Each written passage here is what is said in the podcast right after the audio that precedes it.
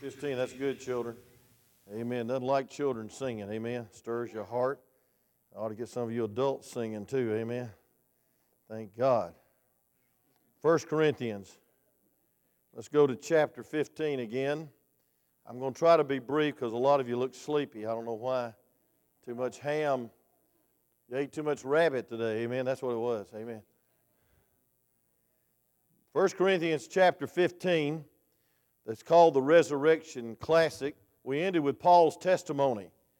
He wasn't even, he didn't say he was even uh, the least of the apostles, but he was, because he persecuted the church. What a change the gospel makes in a person's life. And then he said in verse ten, by the grace of God, I am what I am, and the grace which bestowed upon me is not in vain, that I labor more abundantly than they all, yet not I, but the grace of God which was with me. And this persecutor became a preacher. This murderer became a missionary. And thank God, I'm going to tell you something, friend. God used him to write most of the New Testament. Amen, including the book of Hebrews, I believe. And I thank God. I thank God for this testimony of what God can do. But then he goes on to say in verse eleven, therefore, whether it were I or they, so we preach, and so we believe. The key is believing, amen? And uh, I thank God for these children. I couldn't even memorize all those words. Uh, Sawyer and all these kids memorized. But uh, thank God, here they are uh, with it in their heart. And now I want us to stand on the Word of God. I'm going to read verses twelve and following. It says, now if Christ be preached that he rose from the dead, how say some among you that there is no resurrection of the dead? And many people say that today. But if there be no resurrection of the dead, then Christ is not risen, and if Christ be not risen, then our preaching's vain, and your faith is also vain. Nothing to say. Yea, and if we found false witnesses of God, because we have testified of God that he raised up Christ, whom he raised not up, if, if so be that the dead rise not. For if the dead rise not, then is not Christ raised. For if Christ be not raised, your faith is vain, you're yet in your sins, and then they also which are fallen asleep in Christ are perished. If in this life only we have hope in Christ, we are of all men most miserable. But I like this next two words. But now Christ risen from the dead and become the first fruits of them that sleep. For th- since by man came death, by man came also the resurrection of the dead. For as in Adam all died, even so in Christ shall all be made alive. But every man in his own order, Christ the firstfruits, after is they that are Christ at his coming. Then co- cometh the end, when he shall have delivered up the kingdom of to God, even the Father, when he shall have put down all rule and all authority and power. For he must reign, so he hath put all enemies under his feet, and the last enemy that shall be destroyed is death. You may be seated as I pray. Father, thank you for the resurrection. Lord, we know it is ultimately, preeminently important in our doctrine. And Lord, if this doctrine is not real, then Christianity is not real, and none of the other doctrines are real. So Lord, help us to nail it down tonight, that we believe that you're alive. God telling just in the children's attitudes tonight singing, we know that he's alive in their hearts. And God, give us childlike trust, but Lord, we don't have to throw our brains in the trash can to be a Christian. God, give us some facts. Uh, give us some evidence tonight. Uh, give us some authority as we witness. And God, help us to uh, not apologize, but Lord, to have the Word of God in our hearts in such a way that we can witness and tell others that indeed, you died, you was buried, and three days later you arose from the dead. And we're going to thank you and praise you for what you teach us tonight in Jesus' name. Amen. You know, regardless uh, how you've been raised or what church you might be affiliated with, the resurrection is real important. Matter of fact, it's not just real important, it's vitally important. The Apostle Paul wrote this important resurrection letter to the church of Corinth that was in a mess. I mean, there was uh, sin abounding, uh, carnality, uh, abuse of gifts, people getting drunk around the Lord's Supper table, my goodness, that'd be a hard uh, church to pastor. I don't think any of y'all has got drunk around the Lord's Supper table lately. But I want to say this, folks, he was a mess, and things were going bad. And so he just ends the, the first Corinthians, and I know a pre- preacher that uh, is a pastor of Corinth Baptist Church, and he says it's of the second epistle, because it gets better on the second epistle. But he ends it with a Resurrection Classic. And he says he's alive. And he, if he's alive, he'll make a difference in your life. And there's no other name under heaven whereby we must be saved. And folks, the only way to be saved is the death, the burial, and the resurrection. I hope you were not offended by the simplicity of the gospel this morning, because there was a lot of people that's never heard it that was in our uh, in the sanctuary this morning. I promise you, they've never heard that message. Never.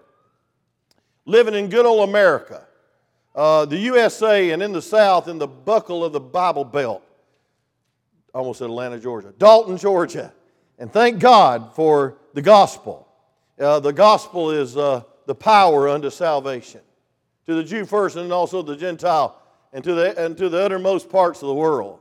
And folks, there's evidence that ought to convince you of the resurrection. I'm going to give you seven of them this morning or tonight, and I'll be as quick as I possibly can if you'll listen. I'll tell you what, slap the neighbor next to you if he falls asleep or she falls asleep. Uh, take a little sip of Mountain Dew, but don't let me see it. And just stay awake, amen? Just stay awake. I want to give you seven reasons why I believe in the resurrection. Number one, the historicity of Jesus of Nazareth is airtight. There's Bible manuscripts, quality of manuscripts like the Dead Sea Scrolls, like the and there's quantity. There's over two hundred manuscripts found. Uh, all these uh, philosophers of the Bible days, there might be two or three manuscripts. They say, oh yeah, Aristotle, he lived, and this philosopher lived, and this philosopher lived. But I want to tell you something, friend. Thank God we have the Bible. Thank God we have prophecy. Thank God we have the inerrant, inspired Word of God. And if the Bible says He arose, that's enough for me. Amen? So we have biblical evidence. And we ought to go by the Bible.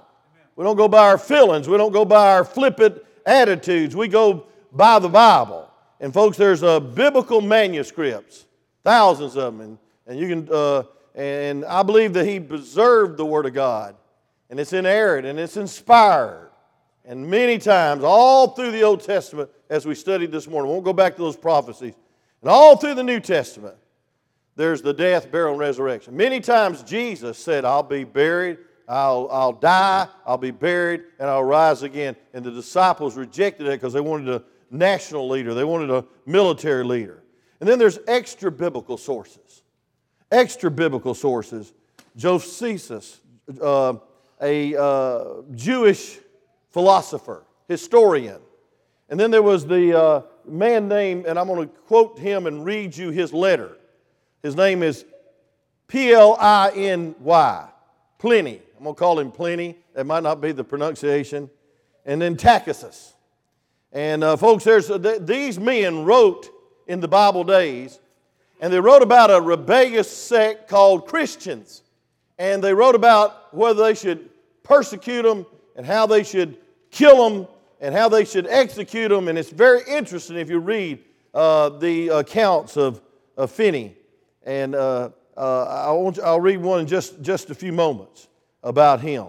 Uh, and folks, it's extra-biblical sources that uh, you can go to the world and say, listen, not only the Bible say that Jesus was alive, history says that Jesus is alive. Matter of fact, this is the best history book you'll ever read, amen? But there's history, all through the history. And then there's archaeological confirmations. You know, they found a piece of Noah's Ark. They find uh, uh, uh, uh, several artifacts uh, that tell us that Jesus was alive. Uh, somebody told me I ought to go to the go to the uh, the Holy Land. Never got to go to the Holy Land. Matter of fact, Miss Elsie sent me one time to the Holy Land, and I never made it. Never got on the plane, and um, uh, you know, and, and one guy said uh, said to Brother Rick, uh, he was a prophecy expert, and he was kind of pungent. He was well, he was really rude. Uh, he he said, uh, "Hey, listen, how can you preach the Bible uh, if you've never been to the Holy Land?" Just rebuked him publicly, and he looked at him and said, "Brother, I'll tell you what, I can preach on hell. I've never been there either." Amen. That's a pretty good comeback, I think. Amen. But anyway, uh, archaeological confirmation. Uh, dig it out sometime. Amen. And then, uh, folks, number two, not only do we have uh, uh, the hist- history of Jesus of Nazareth, that's airtight. That's phenomenal. I mean, it's it's it, there's volumes written about him, more than any man, and his and his history has lasted. Everybody else's history has faded. And then number two, the character of Jesus is unquestionable. Friend and foe agreed that he was a great man. Cults agreed that he was a great man, a great teacher. But folks, I want to tell you what made him different than all the rest. He claimed, and he was, sinless. He's the sinless Son of God. And that stops all arguments and all debate. There is nobody like him. And Jesus Christ is the sinless Son of God. I mean, when they started deba- debating and questioning him, he just said, if I, you can, you can examine my life. I'm sinless. Pilate said it like this, I find no fault in the man. But we're going to crucify him anyway because it's politically correct. And so, folks, he was uh, he claimed a sinless life. It was affirmed by history. And I'll say this, it was affirmed by impact. There ain't nobody made such a difference as Jesus. Say amen. In every country that will accept Jesus, things change. Every person, when Jesus comes in their life, they change. And so, folks, the character of Jesus, number two, tells me with, uh, with no hesitation that he is the Son of God and that he arose from the dead. Number three, I'll try to go through these real quick because I want to get to the point. The works of Jesus went unchallenged. The works of Jesus. The facts of his miracles were never challenged. The feeding of the five thousand. Hey, friend, listen, I want to tell you something. It's, there's no dispute. Nobody disputed it. They didn't like it. They shamed him for some of them that uh, was uh, the miracles that took place, but they never could dispute that miracles took place. The eyewitnesses of count v- validified his miracles. Matthew, Mark, Luke, and John. The Apostle Paul, Peter. I'm telling you, friend, they saw it. They saw he could touch the, the lame and they'd walk. He could touch the blind, they could see. He could touch the deaf and they could hear. Hey, friend, three times he touched the dead and they came alive. The only thing is they didn't stay alive, amen. He's the only one that stayed alive. There's a lot of resurrections in the Bible, but he's the eternal resurrection. And folks, listen, the eyewitness accounts validified the miracles. And so the works of Jesus went unchallenged. I love the sermon in Acts chapter two when even unbelievers acknowledged his work. And thank God, friend, I want to tell you something. When he preached, he preached on the death, the burial, and the resurrection. And three thousand people were saved. And folks, a lot of people get hung up on the tongues, the translations, the rushing mighty wind, the cloven tongues of fire. And by the way, if you're going to believe in tongues, you better believe in the cloven tongues of fire and the rushing mighty wind, because that's just is equal miracles in that day. But folks, the miracle of Pentecost was three thousand souls that hated Jesus, probably were Jewish and thought that Jesus was wrong, got saved by the power of preaching the cross, the power of preaching the death, the burial, and the resurrection. Thank God three thousand people were saved. And then let, let me just, let me just go on and say this. Number four, the identity of Jesus was confirmed. Jesus confirmed it himself. He said, I am the way, the truth, and the life. Amen? My friend, listen, nobody could just say that without, without getting run out of town, or at least get a T V program, or go on, uh, go on the circuit. Folks, he said, I am the way, I am the truth, and I am the life. Hey, folks, not only did Jesus confirm Jesus' identity, but God confirmed it. Look at Mark chapter nine, what we're going through on Sundays. Uh, except we took a break today. Mark chapter nine and verse seven, please. Turn in your Bible. Mark chapter nine, verse seven. The last two points are going to take a little while, so I'm just flying through these. Mark chapter nine, verse seven, the Bible says, And there was a there was a cloud overshadowing them, and a voice came out of the cloud saying, This is my beloved Son, hear him. God said that he was Jesus Christ. Folks, he said he was Christ Jesus. And then by his followers, look at next door, Mark chapter eight, verse twenty-seven. Mark chapter eight, verse twenty-seven. The Bible says, And Jesus went out and his disciples into the towns of Caesarea Philippi, And by the way, he asked his disciples, saying unto them, whom do men say that I am? And folks, I want to tell you something. They could not deny that he was God in flesh. Even his enemies said that Jesus was the Son of God. Look at John chapter ten and verse thirty-three, please. John chapter ten. This is going to be more of a Bible study than preaching, but we need the Bible. Amen? And we need these seven evidence that we can stand for Christ in these last days. John chapter ten, verse thirty-three, the Bible says this, the Jews answered him, saying, for a good work we stoned thee, but uh, not for a blasphemy, and because thou, being a man, maketh thyself God. Folks, you didn't make yourself God. He is God. Amen? And so by his enemies, by his followers, by God, by himself, and then by people that were not even saved. This guy named Finney, F, uh, Pliny, not Finney, Pliny, P L I N Y. A D eleven, they found the manuscript in A D Uh, that was written in A D one eleven. And the fragment of this inscription, I've got a picture of it right here. It's just amazing. And folks, had, uh, he wrote a letter to the emperor, uh, Trajan, not Tarzan, Trajan. And he asked the council dealing with Christians, dealing with Christians. Now, this is all make-believe. Why did these Christians had to be dealt with, and why would anybody die for a lie? Folks, hypoc- hypocrites and martyrs are different in character. Say amen. Right. I mean, a hypocrite will cow down and run from trouble, but a martyr will stand for the truth.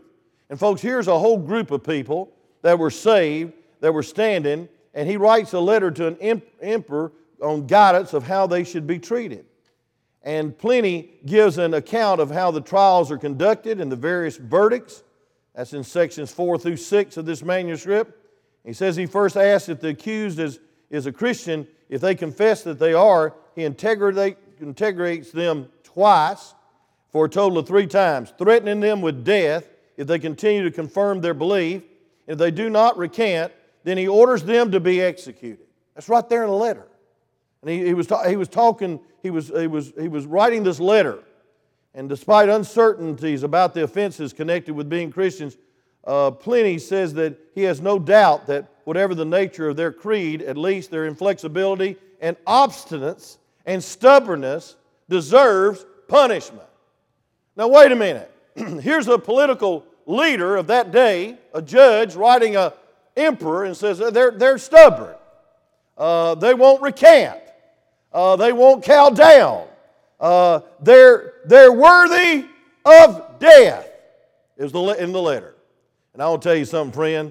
There is no way on this earth that anybody would die if they hadn't seen him, if they didn't believe he was alive, they didn't believe that he was Jesus Christ. So even extra-biblical, and I don't refer to that at all. This is the first time probably in the pulpit in forty-one years that I brought something up extra-biblical because it sounds extra-liberal. But folks, it can be extra intelligent, and you don't have to throw your brains in the garbage can to be a Christian. Amen? You can study history and realize that, friend, thank God, there's fulfilled over seven hundred Old Testament prophecies in the Bible about the life of Christ. Amen? Every one of them came uh, uh, fulfilled in, in, in, in minute detail. Number five, the death of Jesus was undisputed. At the time of his death, friends and foe knew. The centurion soldier said, surely this was a righteous man. Folks, I want to tell you something. The man on the right-hand side that Randy, uh, Brother Randy sang about so beautiful this morning, I guarantee you he would affirm that Jesus saves and that Jesus is God in the middle of the middle cross. He had done nothing amiss. Folks, he, we deserve our reward of uh, uh, our debt. We deserve to pay it, but he has done nothing. Lord, remember me when thou comest in thy kingdom. And he looked at him and he said, today shall thou be with me in paradise. Amen? Today. Thank God for that. Amen? And so, folks, the, by his flogging and the beating and the crucifixion, and folks, by medical evidence, the water and the blood indicates the puncture of the pericardium. That's when water and blood mixed. And folks, they literally pierced his heart. And he died on the cross. He didn't swoon. Folks, he, he was beat beyond recognition, the Bible says in Isaiah chapter fifty. He was, the Bible says he didn't even look like a man. It wasn't one of these pretty pictures that we see in the living room, t- around the living room supper table. Folks, he was beat beyond recognition. And most men didn't uh, survive the cat of nine tails and the and the uh, three hundred fifty-one furrows that was uh, raked across a man's body. But he did. And he was there six hours on the cross, three hours uh, in darkness, when all the demons of hell bombarded his soul, when he was paying your sin debt. And folks, there is no way he swooned.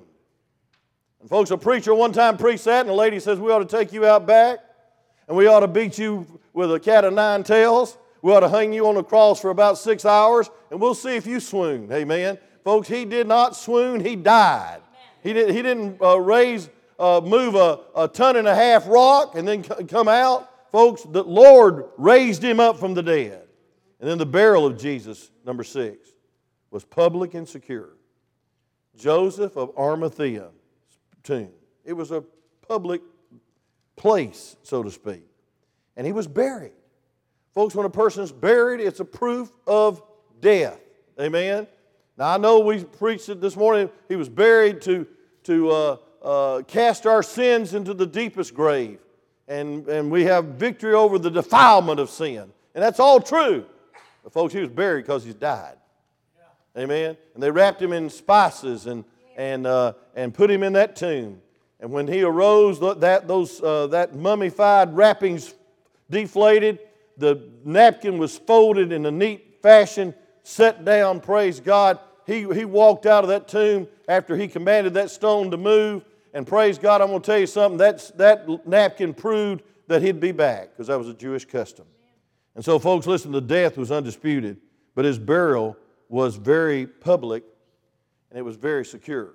Do you know a Roman legion, if they let a prisoner go, they were a dead man? I want you to look at Matthew chapter twenty-eight at the biggest bribe in the Bible.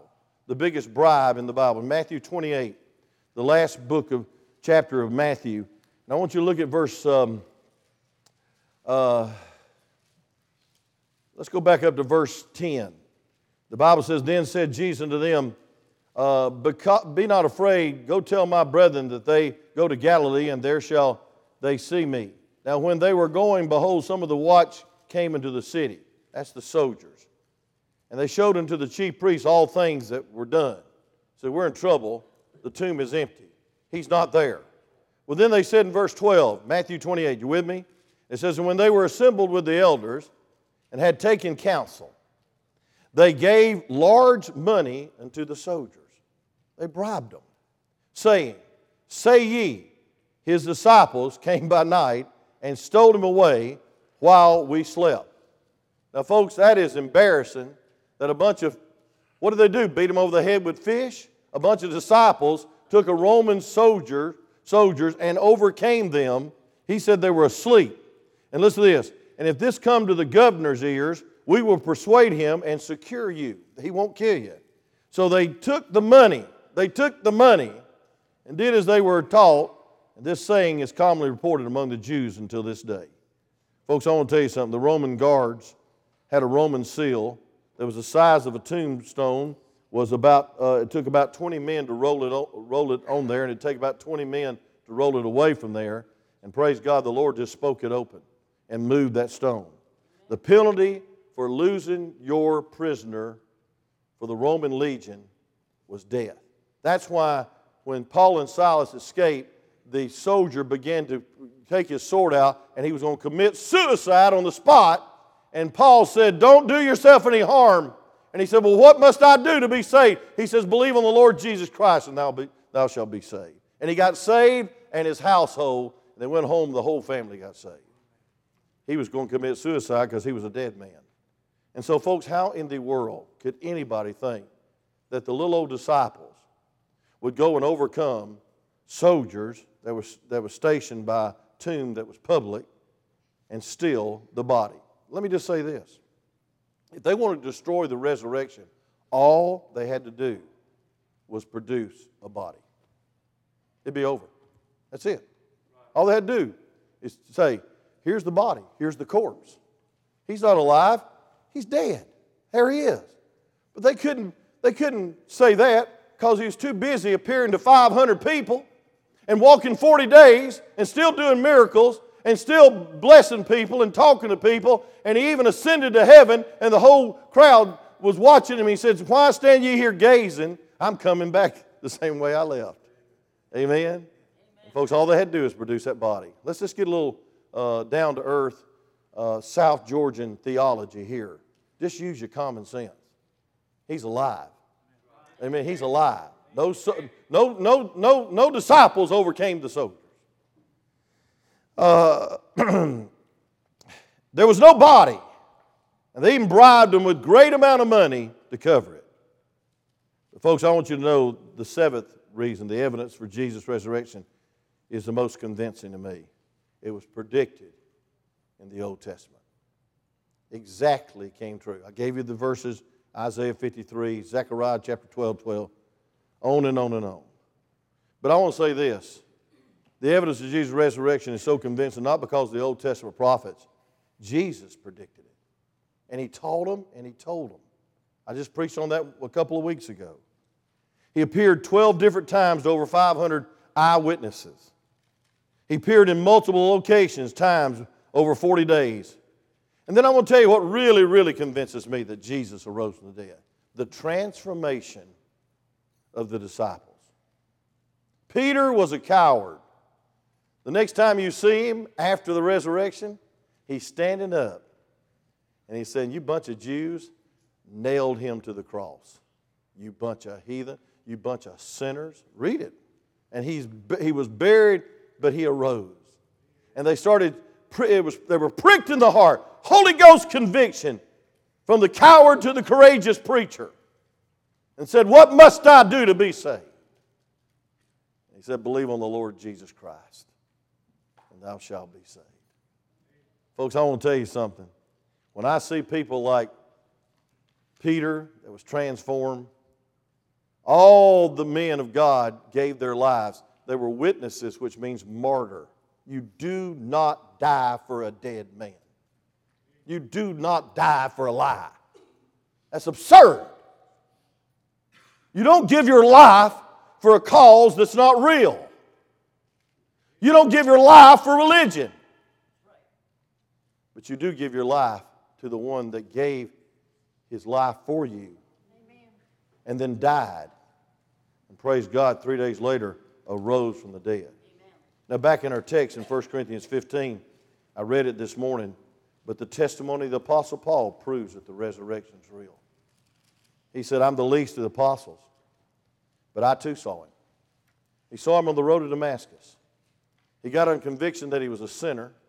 He got saved, but first of all, he saw him in, in uh, Stephen's face. He didn't have the look of hell. He had the look of heaven as he's being stoned.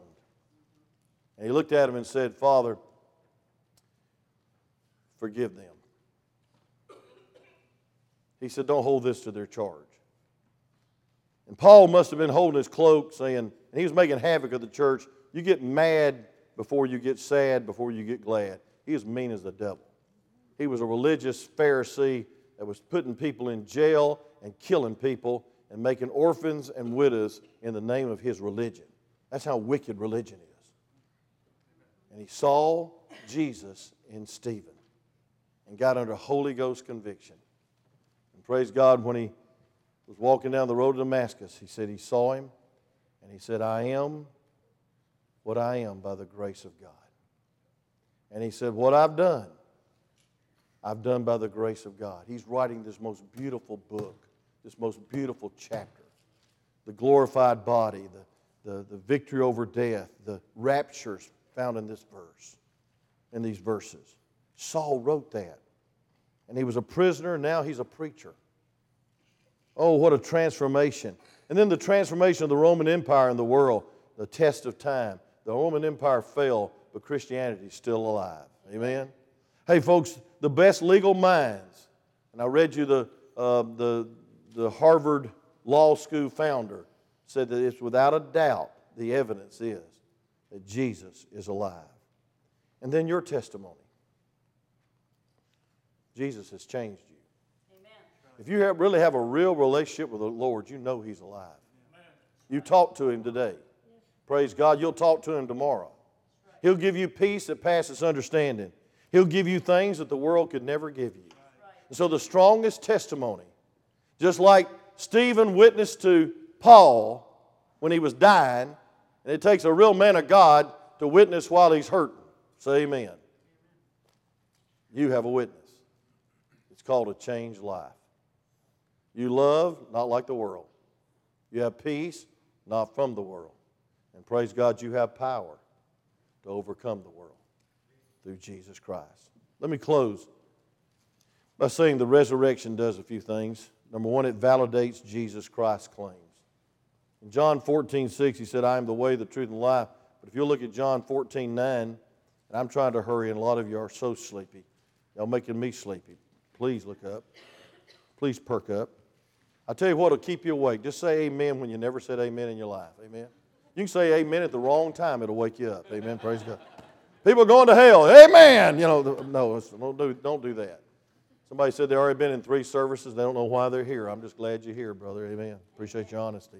Look at John chapter fourteen, verse uh, nine, please. John fourteen nine. Love you, brother. The Bible says, Jesus said to him, have I been so long with you, and yet hast thou not known me, Philip? He that has seen me has seen the Father. How sayest thou then, show us the Father? Amen. He said, you're looking at God. Now, folks, any uh, anybody that would say that that's not God is just very prideful, don't you think? I mean, they really hung on themselves. They really, they're, they're really just uh, full of it. But look at verse sixteen of the same chapter, John chapter fourteen, real quick. I'll close. And I will pray the Father, and He shall give you another comforter, that He may abide with you forever. Amen. Look at verse seventeen. Even the Spirit of truth, whom the world cannot receive, because he seeth Him not, neither knoweth Him, but ye know Him, for He dwelleth with you, and He shall be in you. Amen. He's saying, in, hey, I'm the way, the truth, and the life, but I'm God. And not only am I God, when I sin, I'm going to send Him. He's another Jesus. He's part of the Holy Spirit. He's the paraclete. He comes alongside. He's the comforter. He's the convictor. He's the Holy Ghost. And folks, He's alive because He lives in you and through you. Number two, the resurrection gives absolute hope for the future. The Bible says in John fourteen, look at verse nineteen. Yet I, a little while, and the world seeth me no more. But ye see me, because I live, ye shall live also. What a promise. Because I live, ye shall live also. Back in our chapter, First Corinthians chapter fifteen, the Bible says in verse twenty, but now is Christ risen from the dead and become the first fruits of them that sleep. You know what He's saying? I've overcome death. I came out of the grave, and so are you. I'm the first fruits, you're the second fruits. You're the third fruits. You're a bunch of fruitcakes. Amen. That's what my preacher told me when I left Claxton. Amen. But folks, that's fruit. The fruit of the resurrection is we're going we're going to overcome death. We're going to overcome hell. We're going to overcome the grave. The grave cannot hold us. And folks, listen, I'm going to tell you something. It gives absolute hope. Absolute hope. If He's not risen, then we're all going to hell. If He's not risen, there is no heaven or hell. If He's not risen, then the funeral's a sad time for every one of you. But if there is a resurrection and you believed in the death, burial, and resurrection, you'll be better off when you die. Amen. You'll be with Jesus. Number three, it offers spiritual life right now. The Bible says in John five twenty-four, and this is one of the greatest verses that we you can use witnessing, and we never, we never share it really. But John chapter five and verse twenty-four is a beautiful verse on what Jesus' resurrection will do for you. I'll try to close with this thought. John five twenty-four. The Bible says this, verily, verily, I say unto you, he that heareth my word, believeth on him that sent me, hath everlasting life, and shall not come into condemnation, but is passed from what? Death unto life. Folks, when you got saved, you had a spiritual resurrection. You passed from death unto life. You're born again, born from above. You're just born, you're born spiritually. You're saved. You have a new life. Romans ten nine says you ought to confess with your mouth the Lord Jesus Christ and believe in your heart that God has raised Him from the dead and thou shalt be saved. That kind of settles it, don't it? You can have spiritual life right now. But let me just say real quick, two more things real quick, amen? seven oh five, I'll be, you'll be out of here at seven twelve, maybe. It offers, it, folks, if, if the resurrection is true, you ought to yield to his resurrection power. You ought to yield to it. I want you to look at Ephesians chapter one, verse nineteen and twenty. Ephesians one, nineteen and twenty, real quick. I didn't take long with history. I could have, I could have took forever on that. I just wanted to give you the facts. But Ephesians chapter one, verse twenty. Let's go back up to verse nineteen. What a great question. And what is the exceeding greatness of his power to usward, who believe, according to the working of his mighty power? It says, what kind of power is in you? Look at verse twenty.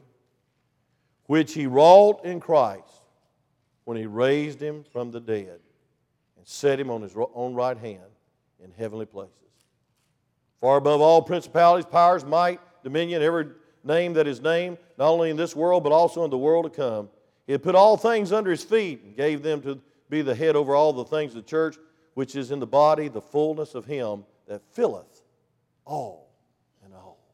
What is the exceeding power to usward, he said. And he answers the question Paul did in verse twenty. It's the power that was wrought in Christ when he raised him from the dead. You have the same power that raised Jesus from the dead living in you. I want you to think about that. Don't, don't close your eyes or you won't wake up. I want you to meditate on that.